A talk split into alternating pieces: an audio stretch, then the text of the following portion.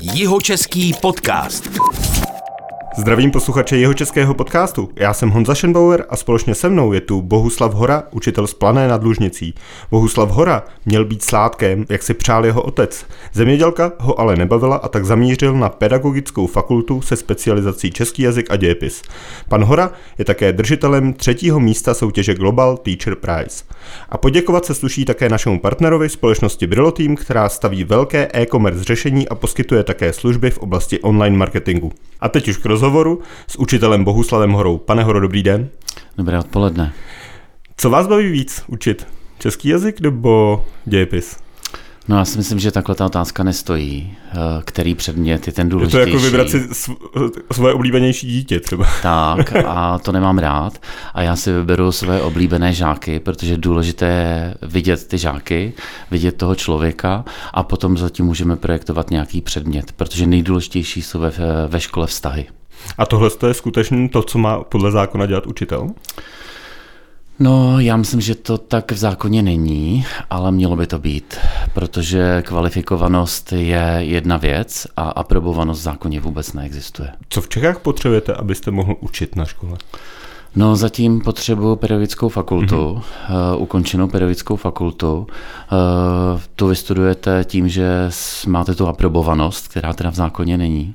No a to je všechno. A když bych byl odborník na určité téma a chtěl třeba učit jenom nějaký předmět, řekněme na střední škole nebo na gymnáziu, hmm. co bych k tomu potřeboval?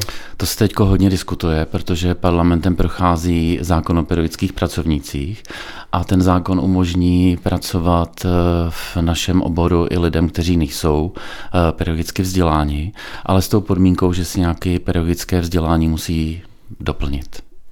Jak, jak je to dlouhý? To, co si, bych si musel doplnit, abych třeba učil? Já jsem na... to neskoumal, protože to není to, co bych asi zkoumat měl, ale mě myslím... Mě by to zajímalo třeba ve vztahu k, k učňovským oborům, jo? že spousta Rozumím. řemeslníků, který by třeba předali dál to řemeslo, akorát, že ne, nebudou hmm, chodit někam hmm, na půl hmm, roku. Hmm.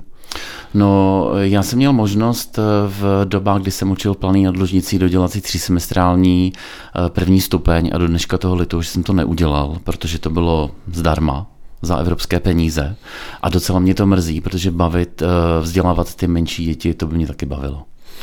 Já se vrátím zpátky k tomu vašemu příběhu. Mm-hmm. Já jsem řekl, že váš otec chtěl, abyste byl sládkem. Mm-hmm. Jak jste se potom dostal k tomu uh, učitelství a hlavně jak na to reagoval otec? No, to bylo ještě trošku složitější. Uh, ten sládek v plzeňském pivovaru v potravinářské škole v Plzni, tak to byla druhá přihláška. A moje první přihláška směrovala na uh, střední zemědělskou technickou školu v Chebu na obor pěstitelství. Aspoň to jsem si prosadil, protože otec pocházel ze selské rodiny a říkal, gymnázium pro tebe není, tam nedáš matematiku a ty budeš zemědělcem. Eh, já jsem teda zemědělcem být nechtěl, chtěl jsem být učitelem a to táta mm, rezolutně odmítal. Já jsem ještě dítě, které maturovalo v roce 1989 a to se netušilo, že ještě něco se bude dít, že nám padne režim. Eh, otec zažil dvě totality a věděl, co těm učitelům dělají. Takže proto asi nechtěl, abych byl učitelem. A proč jsi si vybral český jazyk a dějepis? Eh, já jsem tehdy jezdil k mému strýci a tetě do Teple u Mariánských lázních a můj otec, eh, můj strýc tehdy, eh, to byl poslední komorník převora v Teple, v Kláštra a vlastně on mě přivedl k historii, předkládal mi různé zajímavé knížky o hradech, zámcích a tak dál a o prázdninách, když jsem se byl s babičkou, která pochází z Krkonoš, nebo pocházela z Krkonoš, tak jsme jezdili na spousty výletů a objevovali jsme krásy České republiky. Tak asi proto. Ve vaší učitelské kariéře byla určitá změna určitý přelom, kdy jste si řekl, že chcete učit jinak. Můžete říct, co to nastartovalo? Proč jste si řekl, že budete učit jinak a v čem mm-hmm. se změnil ten váš pohled na učení? Mm-hmm. Já to vezmu postupně. Já jsem nastoupil na pedagogické fakultě v polovině čtvrtého ročníku na gymnázium v Rokycanech jako záskok za kamarádku, která se tehdy připravovala na státnice a učil jsem ty žáky Tam to byl takový malý rozptyl věkový mezi mnou a těmi žáky třeba ve druhém ročníku, takže já jsem přemýšlel o tom, jestli se budeme vykat nebo tykat. No a po půl roce jsem získal místo na velké městské táborské škole na náměstí Mikuláše Zusy a tam jsem vydržel v podstatě 10-12 let a mě to přestává po deseti letech bavit, protože už to umím, a potřebuju se posunout někam jinam, tvořit vztahy někde jinde. A tím přelomem pro mě bylo i to, že mi pan ředitel na téhle táborské škole řekl, že budu učit informatiku, já jsem se teda tehdy smál, jako proč, proč? já? No. Ano, přesně tak, čeština dějepis. A on mi to odůvodnil tím, že mou kvalifikací je to, že jsem si psal diplomovou práci na počítači. Uh, tehdy to, to bylo stačilo, ještě... na ano. to se stát informatikem. no a on, on viděl třeba při, protože já jsem na té škole byl i na civilce, jsem tehdy odmítl jít na uh, vojnu uh, z vlastně z těch eh, ne náboženských, ale z důvodu přesvědčení. Zbraně držet, to pro mě je teda nepředstavitelná věc. No a On viděl, že se zabývám počítači, že mě to zajímá, jak to implementovat do výuky a tak si řekl, hm, tak mohl by to být dobrý učitel informatiky. Tak to zkusil, no a já jsem se učil. No a tím eh, dalším přelomem bylo, když mi v roce 2004-2005 zavolala paní ředitelka Hanka Velánová z Plané nad Lužnicí. A já jsem tehdy ještě nebyl rozhodnut, že z tábora odcházím. A říkal jsem dobře, tak jo, ale já bych potřeboval nejdřív eh, vědět, jak se vyčasí poměry v naší škole, protože tehdy v táboře probíhala optimalizace škol a z osmi škol se staly čtyři. No a ono to dopadlo tak, jak to dopadlo eh, a mně se chtělo teda pryč, i z toho důvodu, kdo tomu bude velet. Ale tehdy paní ředitelka Velánová se projevila jako naprosto fair člověk a řekla, teď já už nemůžu, já jsem podepsala pracovní smlouvu na dobu určitou s jednou zaměstnankyní, počkáme si na sebe rok. Takže jsme si na sebe počkali rok a já jsem ve školním roce 2005-6 se přesunul do vsi nebo městečka, kde teda bydlím od roku 94 do Plané nad Lužnicí a konečně jsem nemusel dojíždět. A v čem proběhla ta změna v tom myšlení u vás? Jako, že budete učit jinak, jako když byste řekl, jak jste učil předtím a jak učíte dnes, anebo jak, v čem proběhla ta změna?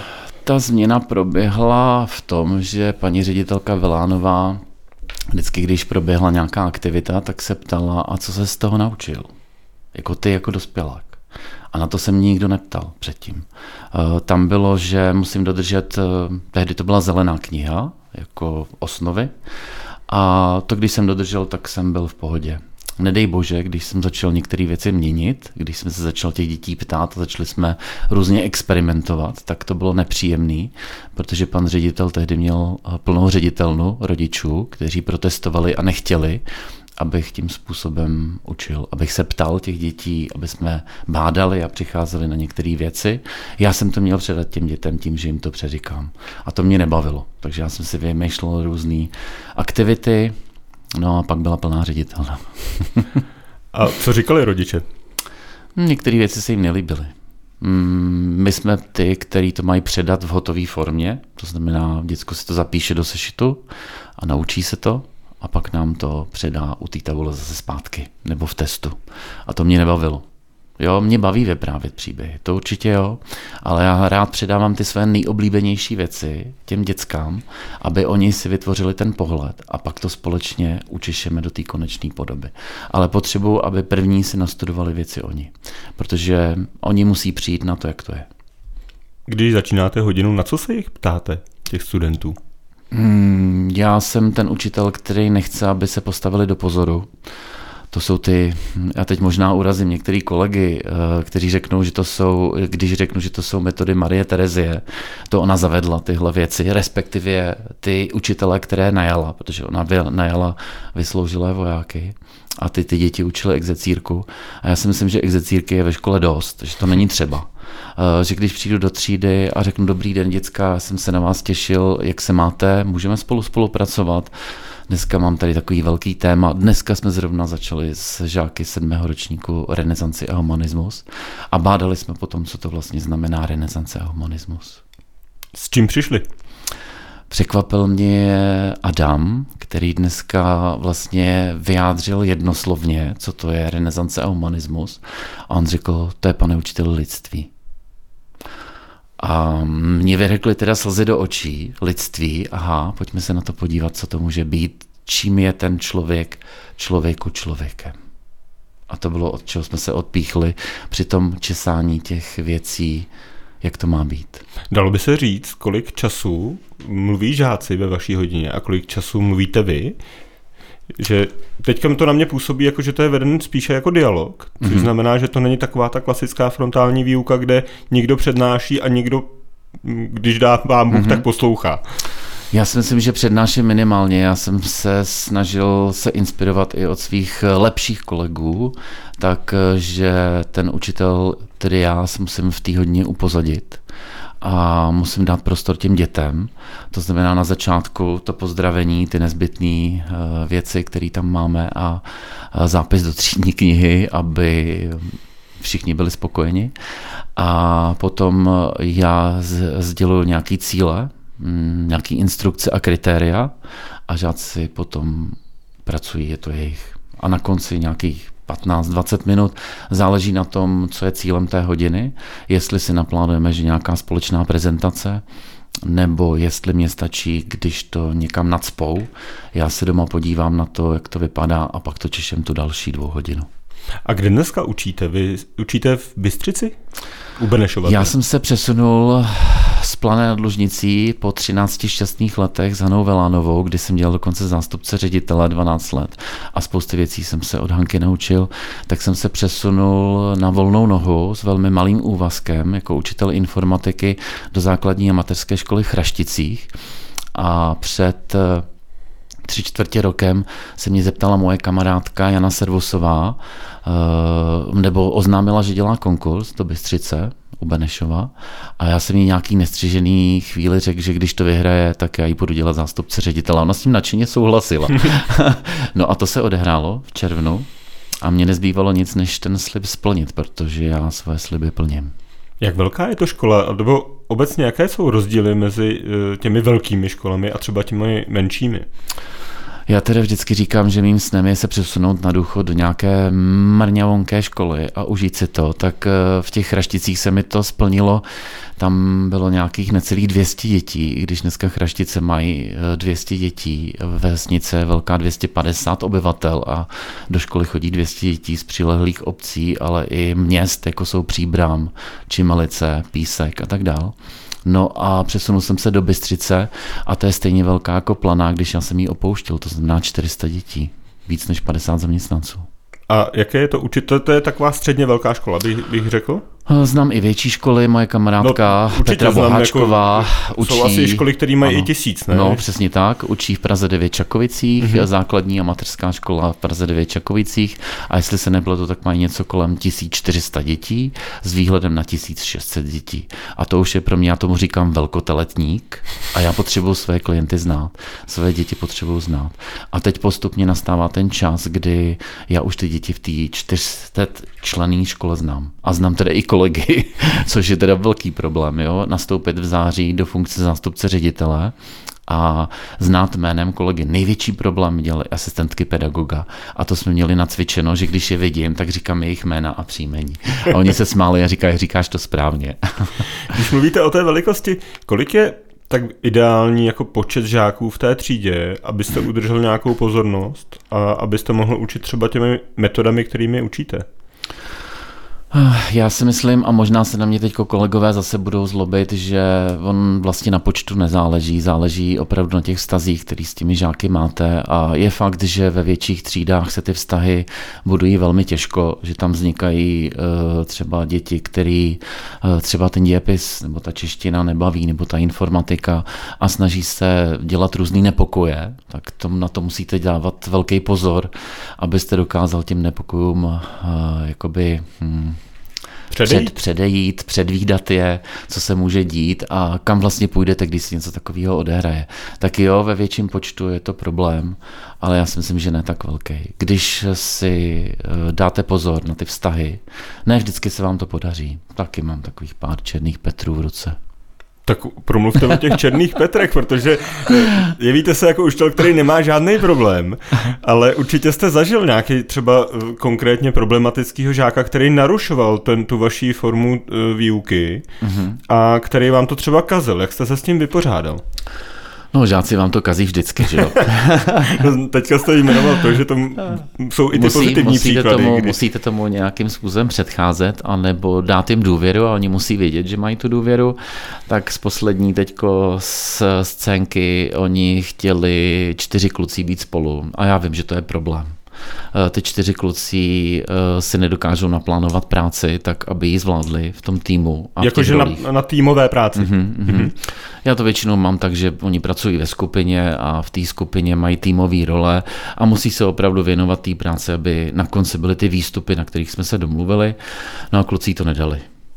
A já jsem si připravil sebehodnocení, ne s tím, Nedali že... Nedali to, že neodevzali ten projekt, tak, který měli tak, udělat? Přesně Můžete tak. být klidně konkrétní, jaký, o jaký typ projektu se jednalo? No, jednalo se o to, že oni měli zjistit nějaký informační background a potom z toho vyrobit nějaký výstup v podobě nějakého plagátu nebo nějakého krátkého videa, který natáčíme s žáky při dějepise. Eh, mohli si vybrat ten výstup eh, byl ve třech podobách, mohli si vybrat, oni si vybrali v podstatě ten nejjednodušší, ale chybilo jim, chyběl jim ten informační background, ze kterého vycházejí, se zdroji, eh, s doloženými prameny, to tam prostě nebylo. No a já jsem si připravil ještě pro ně sebehodnocení, protože proč bych je popravoval já, ať si to udělají sami se sebou, to je máme taky naučit, aby dokázali si naplánovat, rozdělit práci a pak ji vyhodnotit sami ze sebou, i s tím týmem. No a kluci skonstatovali tedy, že opravdu toho mají málo, že jim to vyšlo v součtu na 21%. A my máme takovou hezkou procentuální tabulku a 21% je poslední čtyřka. Takže oni si dali. A to mě nejvíc potěšilo. Když jsem mi dneska sledoval, tak si myslím, že se hodně naučili a že už tolik neprotestují a vinou se práci. Že čtyřku už nechtějí. Jo, oni nechtějí to špatné hodnocení. Uh, oni přišli na to, že opravdu špatně pracovali a že by chtěli mi ukázat, že to dokážou líp. I v tom týmu, který to tak jako nedává dokonale, protože je rušený různýma vlivama. Jo, takovým tím, že budou pořádat ty nepokoje. A jo, dobře, pořádejte, ale práci musíte mít hotovou. Proč ten tým to nedal? Bylo to o tom, že byli složeni pouze jako z podobných typů a že neměli mezi sebou různé typy, které by se vzájemně vedly? A nebo to bylo prostě jenom tím, že, že nechtěli? Já nevím, jestli nechtěli, oni chtěli být spolu, protože mají pr- pravděpodobně podobné zájmy. Já vždycky, když se zeptám, co je baví, tak uh, rybaření, dějepis nás nebaví, čeština nás nebaví, informatika nás nebaví, my bychom chtěli rybařit. Tak jo, tak pojďme rybařit. Já nechávám číst klidně knížky o rybaření, mě nemají žádnou povinnou četbu. Já vždycky říkám, čtěte, ale hlavně čtěte. Cokoliv. Jo? Nemusí to být něco, co by vyhovovalo nám dospělým. Já jsem rád, když děti čtou cokoliv. Jako i magazín pište, třeba? Ano, i magazín, ale pište o tom. Jo, to znamená přečtěte a potom mi o tom napište a tím, že to přetavíte zpátky do té psané podoby, tak vlastně o tom přemýšlíte. A to je pro mě důležitý jako učitele. Uh, představit dětem, že to přemýšlení je to, co bychom měli denně zažívat. Že z toho se rodí nějaký pokrok, nějaká cesta vpřed. Takže když, to je ono. Když mluvíte o tom přemýšlení, jak eh, pracujete se žáky, kteří třeba eh, nemají tolik dáno od Boha, že se jim třeba hůř učí a cítí, že jsou pozadu v té, v té třídě? Jak, jak je podporujete, mm-hmm. aby vám nezůstali mimo ten kolektiv? No, my předně zkoumáme eh, to, jak se jim, jak se jim daří eh, a jak by se to dalo vylepšit, a jaký kroky by k tomu mohly vést a to je to sebepoznání a sebehodnocení. Na to oni si musí přijít sami, protože to je jejich styl přemýšlení, jejich styl práce. Já jim můžu ukázat, jak by to šlo ještě jinak, ale ten styl jim nemusí vyhovovat. Takže je to především tím, že oni se sami sebe poznávají. Jo? A tím, že si dáváme různý drobný další úkoly a pojďme vyzkoušet nějaký únik mimo tu moji komfortní zónu, tu jejich komfortní zónu a otázky, co jsem se naučil, jak jsem na to dneska šel, eh, co zajímavého jsem dneska o sobě zjistil, co zajímavého jsem zjistil o tom tématu, tak to si myslím, že jim pomáhá, i když oni to ještě tak třeba nevnímají.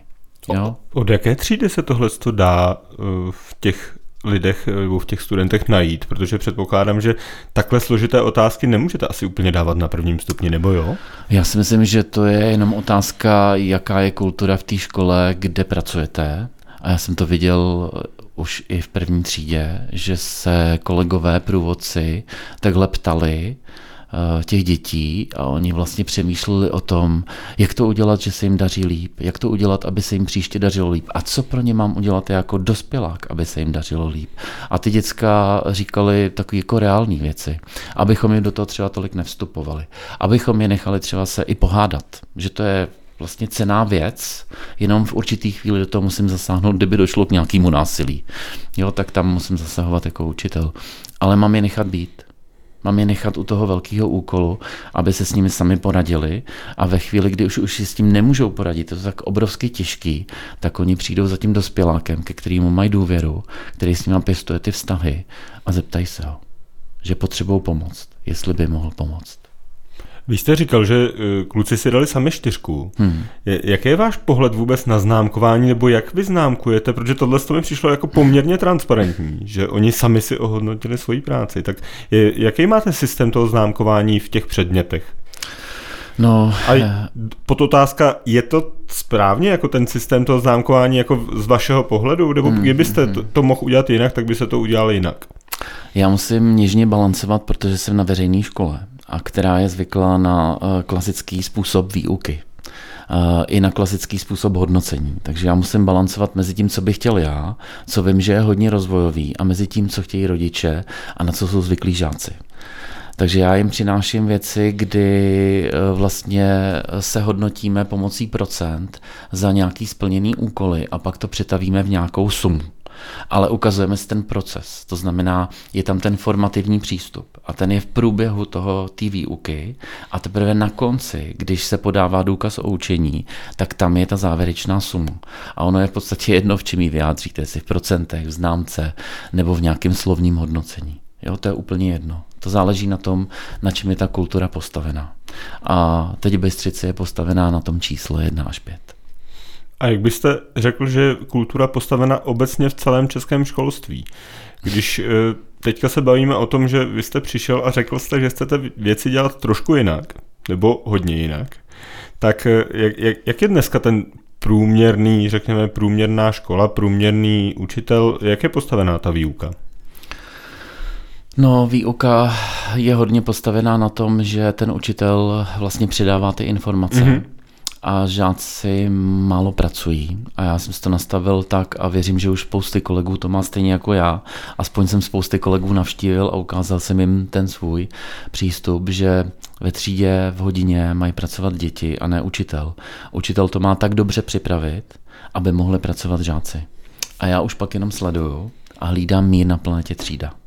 Jo, jenom sleduju, co se děje a tak jako postrkuju to dopředu nebo myslím si, že dopředu, občas se mi podaří to postačit i zpátky, protože tam něco kluci holky vynechali, tak já se snažím to postačit ještě zpátky kousek, aby se vrátili, protože tam vynechali něco zajímavého. A nebo mi řeknou, ne, my teď chceme takhle, ok, respektuju to. Jo, takže já si připravuju dobře tu výuku, aby oni mohli sami v té hodně bádat a pracovat a učit se. Jakou má učitel volnost v tomhle tom ohledu, z hlediska, jak jste mluvil i o osnovách, jsou nějaké rámcové vzdělávací plány, eh, jak moc se musí držet toho, co má v podstatě naučit a jak moc může být kreativní z hlediska své výuky? Tahle otázka se mi moc líbí, protože my v komunitě učitelů máme takovou, takovou, takový řečení, že jakmile někdo řekne osnovy, tak zemře další koťátko. Takže my už od roku 2005, 6, 6, 7 nemáme osnovy, ale máme rámcové vzdělávací programy. V mém případě konkrétně pro základní vzdělávání. A na to si škole píšou školní vzdělávací program. No a všechno, co je uvedeno ve školním vzdělávacím programu, tak je pro toho učitele závazný. To znamená, to, co si dáte do školního vzdělávacího programu, tak to musíte udělat.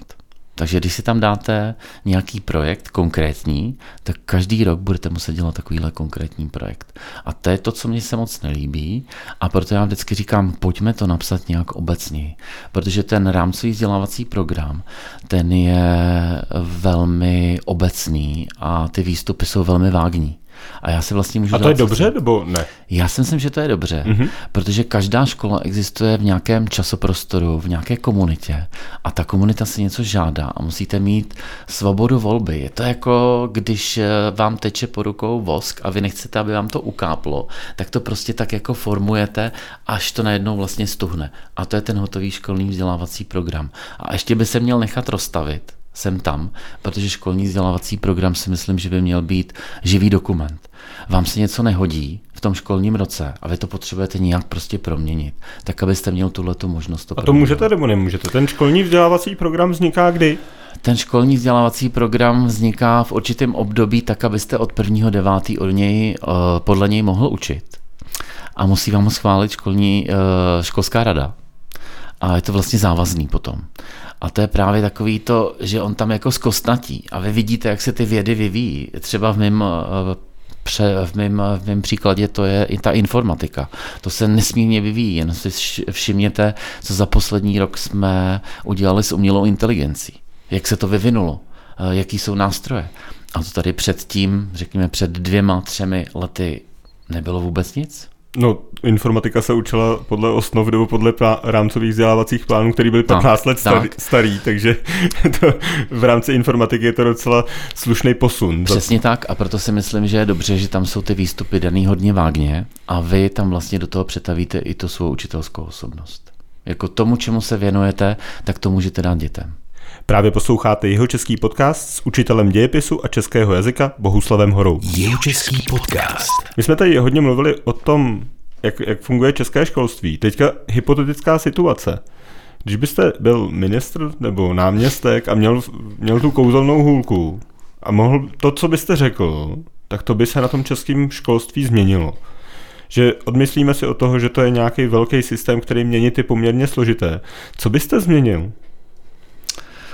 No, kdybych byl na takovémhle čelném postu, jako že bych nikdy nechtěl být, tak eh, protože mě jde o ty děti, já potřebuji pracovat s těmi lidma, s těma dětma, tak eh, já bych potřeboval změnit eh, propagaci českého školství. Já bych potřeboval, abychom dokázali přesvědčit naše učitele, aby třeba tak dlouho nepřemýšleli aby neprotestovali proti některým věcem, které jsou prostě zřejmé, že se dějou. Ať už je to třeba ta umělá inteligence nebo digitalizace českého školství tak aby tak dlouho nepřešlapovali na místě a vzali to. Jak když si vzpomenu na dobu před covidem, před 11. březnem 2020, kdy jsme s Petrou Boháčkovou eh, jezdili jako lektoři po téhle zemi, jak učitelé mávali rukou říkali, tohle se nikdy nestane. Tohle nikdy nebude, aby se to odehrávalo. A pak najednou toho 11. března se rozdrnčil telefon a uh, upěnlivé prozby, jestli bych jim nemohl ukázat ten Classroom, ten Google Classroom, který jsem jim sliboval a oni to nestačili nastartovat, aby mohli děcka s nima pracovat uh, vlastně v tom distančním vzdělávání.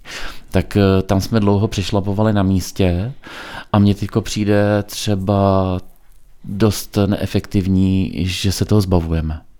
Já to vidím ve školách, že vlastně ty digitální nástroje začínáme postupně opouštět, protože toho jsme měli plný zuby a stálo nás to krev. A jdeme dřinu zpátky těch čtyři roky zpět Tak, a vracíme se zpátky Tak. k těm původním metodám. tak, A aby nám postupně tohle... se směřujeme zpátky k té Marii Terezi. Přesně tak.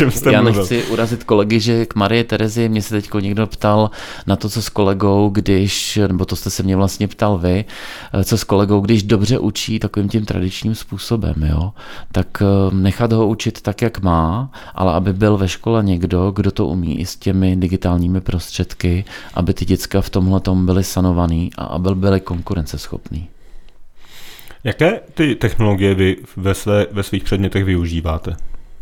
Já se snažím, aby děti využívali to, co mají v ruce, nejenom to, co jim předloží škola, to znamená, škola má počítače, notebooky, má nějaké tablety, tak já se snažím, aby děcka využili to, co běžně mají v ruce, a to je mobilní telefon. Eh, Naučit je využívat mobilní telefon k tomu, aby taky něco tvořili. Oni ho často používají k nějakému konzumu, pouštějí si YouTubeový videa, já proti nic nemám, protože z toho získají spousty informací, ale aby takový videa taky dokázali vytvořit. Aby si dokázali poradit s obsahem, aby nekradli, Jo, ten, ty obrázky, ty různé klipy, aby si to sami dokázali natočit. Třeba aby si dokázali natočit takovýhle podcast. A Když se podíváme na to, eh, jak, jak pracujete s těmi dalšími nástroji, eh, třeba se sociálními sítěmi, eh, a může to být i konkrétní, třeba hmm. v Če- mě by zajímalo, jestli pracujete s mobilním telefonem v českém jazyce. Hmm. Třeba, jestli se píše diktát na mobilním telefonu, dá se, protože teďka jsem od, od někoho slyšel, že někdo dokáže napsat zprávu, když má uh, ruce za zády a, a dokáže na dotykovém telefonu napsat zprávu, což jako pro mě byla jako novinka. Tak jestli třeba píšete takhle diktáty. Na čudlíkáči bych si to dokázal představit, že mám ruce za zády a napíšu na čudlíkáči no to, to jsme, to jsme zvládli podle věcí bez problémů. Na dotykovém telefonu to teda opravdu netuším, že to bych nedokázal, i když občas i moje vlastní děti mě překvapí, můj syn eh, taky s různými vychytávkami, taháky a podobnými věcmi. Uh, um, diktát, spíš doplňovací nějaký cvičení mm-hmm. nebo elektronické cvičení. Hodně z žáky používáme QR kódy, kde já je odvedu rovnou do elektronického cvičení. Oni se zkouší. Je tam výhoda v tom, že. A doplňují to přes svůj mobilní telefon. Tak, přesně tak, doplňují to přes svůj mobilní telefon a hned si to odčekují, zkontrolují. Já takhle rychle by nikdy nebyl jako člověk. Jo, takhle rychle jim to nedokážu zprostředkovat tu opravu, jako to zautomatizované cvičení, kde někde pod povrchem je ta oprava. Co klasický ruční pravopis? To mně totiž přijde, že už to je věc, kterou člověk z 99% nevyužívá, ale asi by bylo fajn, aby uměl psát. No, bylo by fajn, kdyby jsme všichni uměli pravopis, ale myslím si, že všichni pravopis neumíme. I my, učitelé, uděláme často nějakou chybu. Eh, často se to odehrává tehdy, když měníte nějakou větu a děti šly a žáci šli a pak tam zapomenete vyměnit ve schodě přísudku s podmětem to i, tak to se pak kolegové ozývají, máš tam chybu a jsi učitel češtiny. A to se občas děje, to tak prostě je. Eh, já vždycky dětem uvádím příklad, že ani velká česká spisovatelka Božena Němcová neuměla bez problému pravopis a že její babičku nakladatel musel opravit a že by se červenala, jo, kdybychom to opravili černou, červenou propiskou. Takže jo, na to máme už stroje a myslím si, že bychom měli umět využívat. Mně právě přijde, že ty textové editory se tak. dají využívat pro to. Na tom je moc pěkně vidět eh, ta automatizace, to strojové učení, jak jsme dokázali vlastně editory naučit i českému pravopisu, který je velmi složitý. Jo, to mě na tom baví.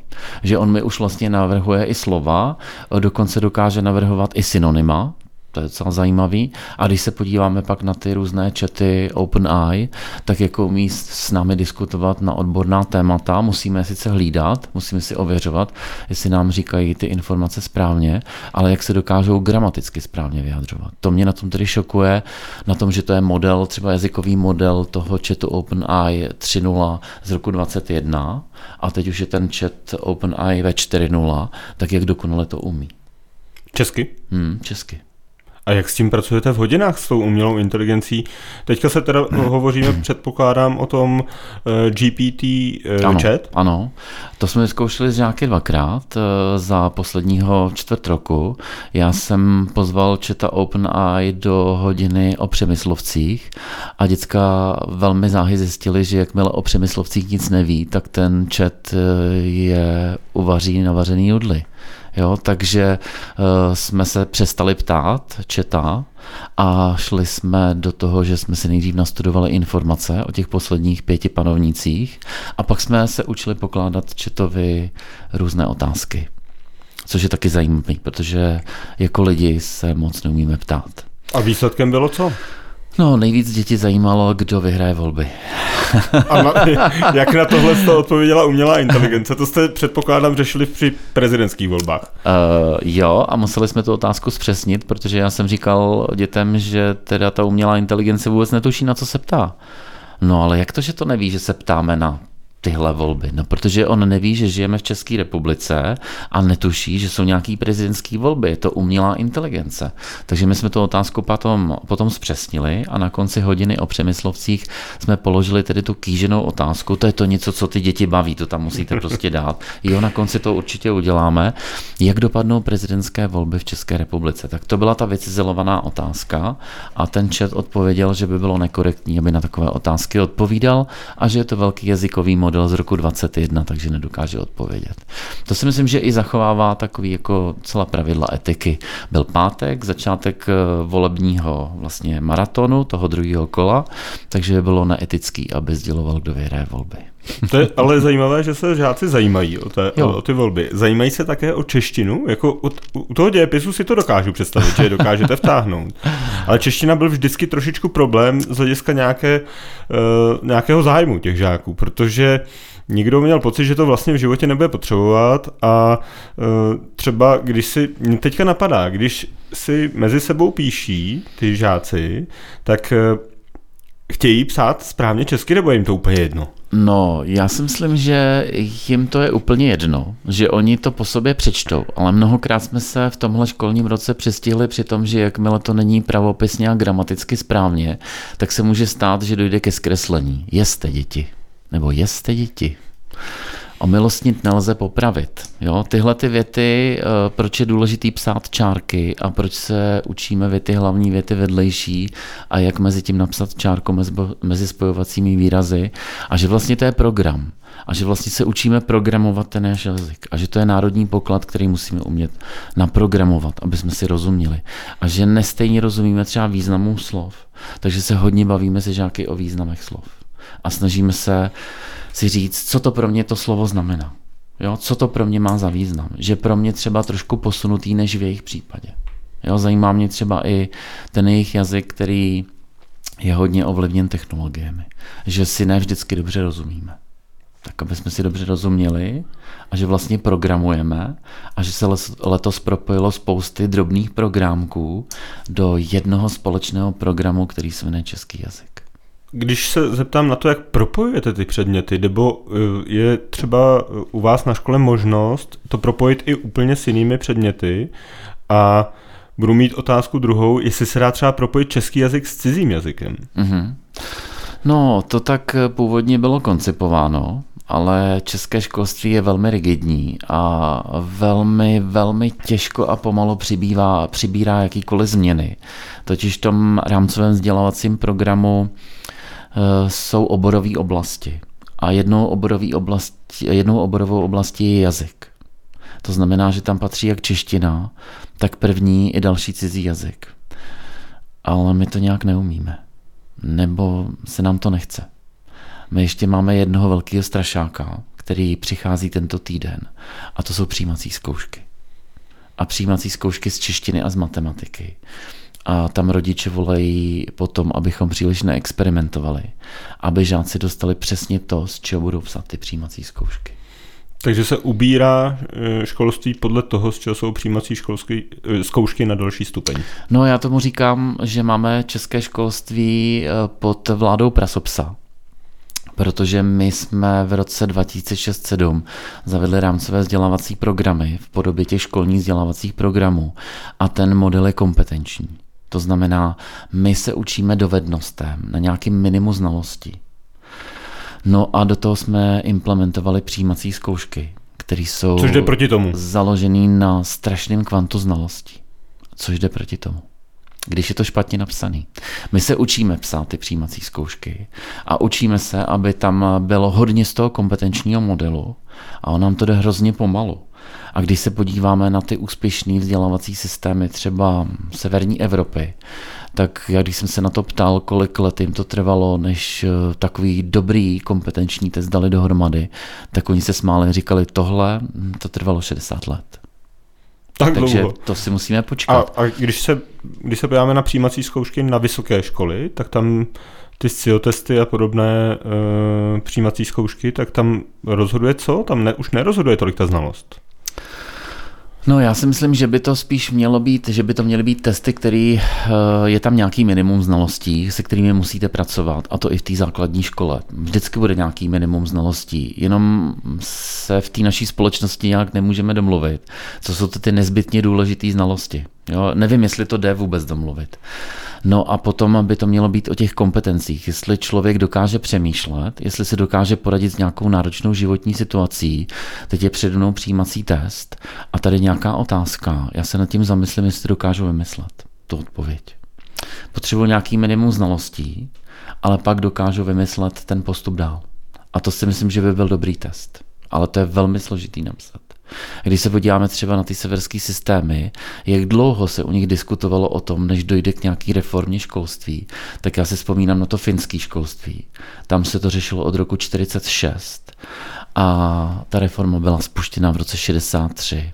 A to proto, že ta autorka, která napsala zemi chytroze, eh, knížku, která se jmenuje Chytrozemě, tak to ukotvila nějakým dějným nějakým dějným uh, momentům, tak 63 si pamatuju podle toho, že zavraždili Kennedyho.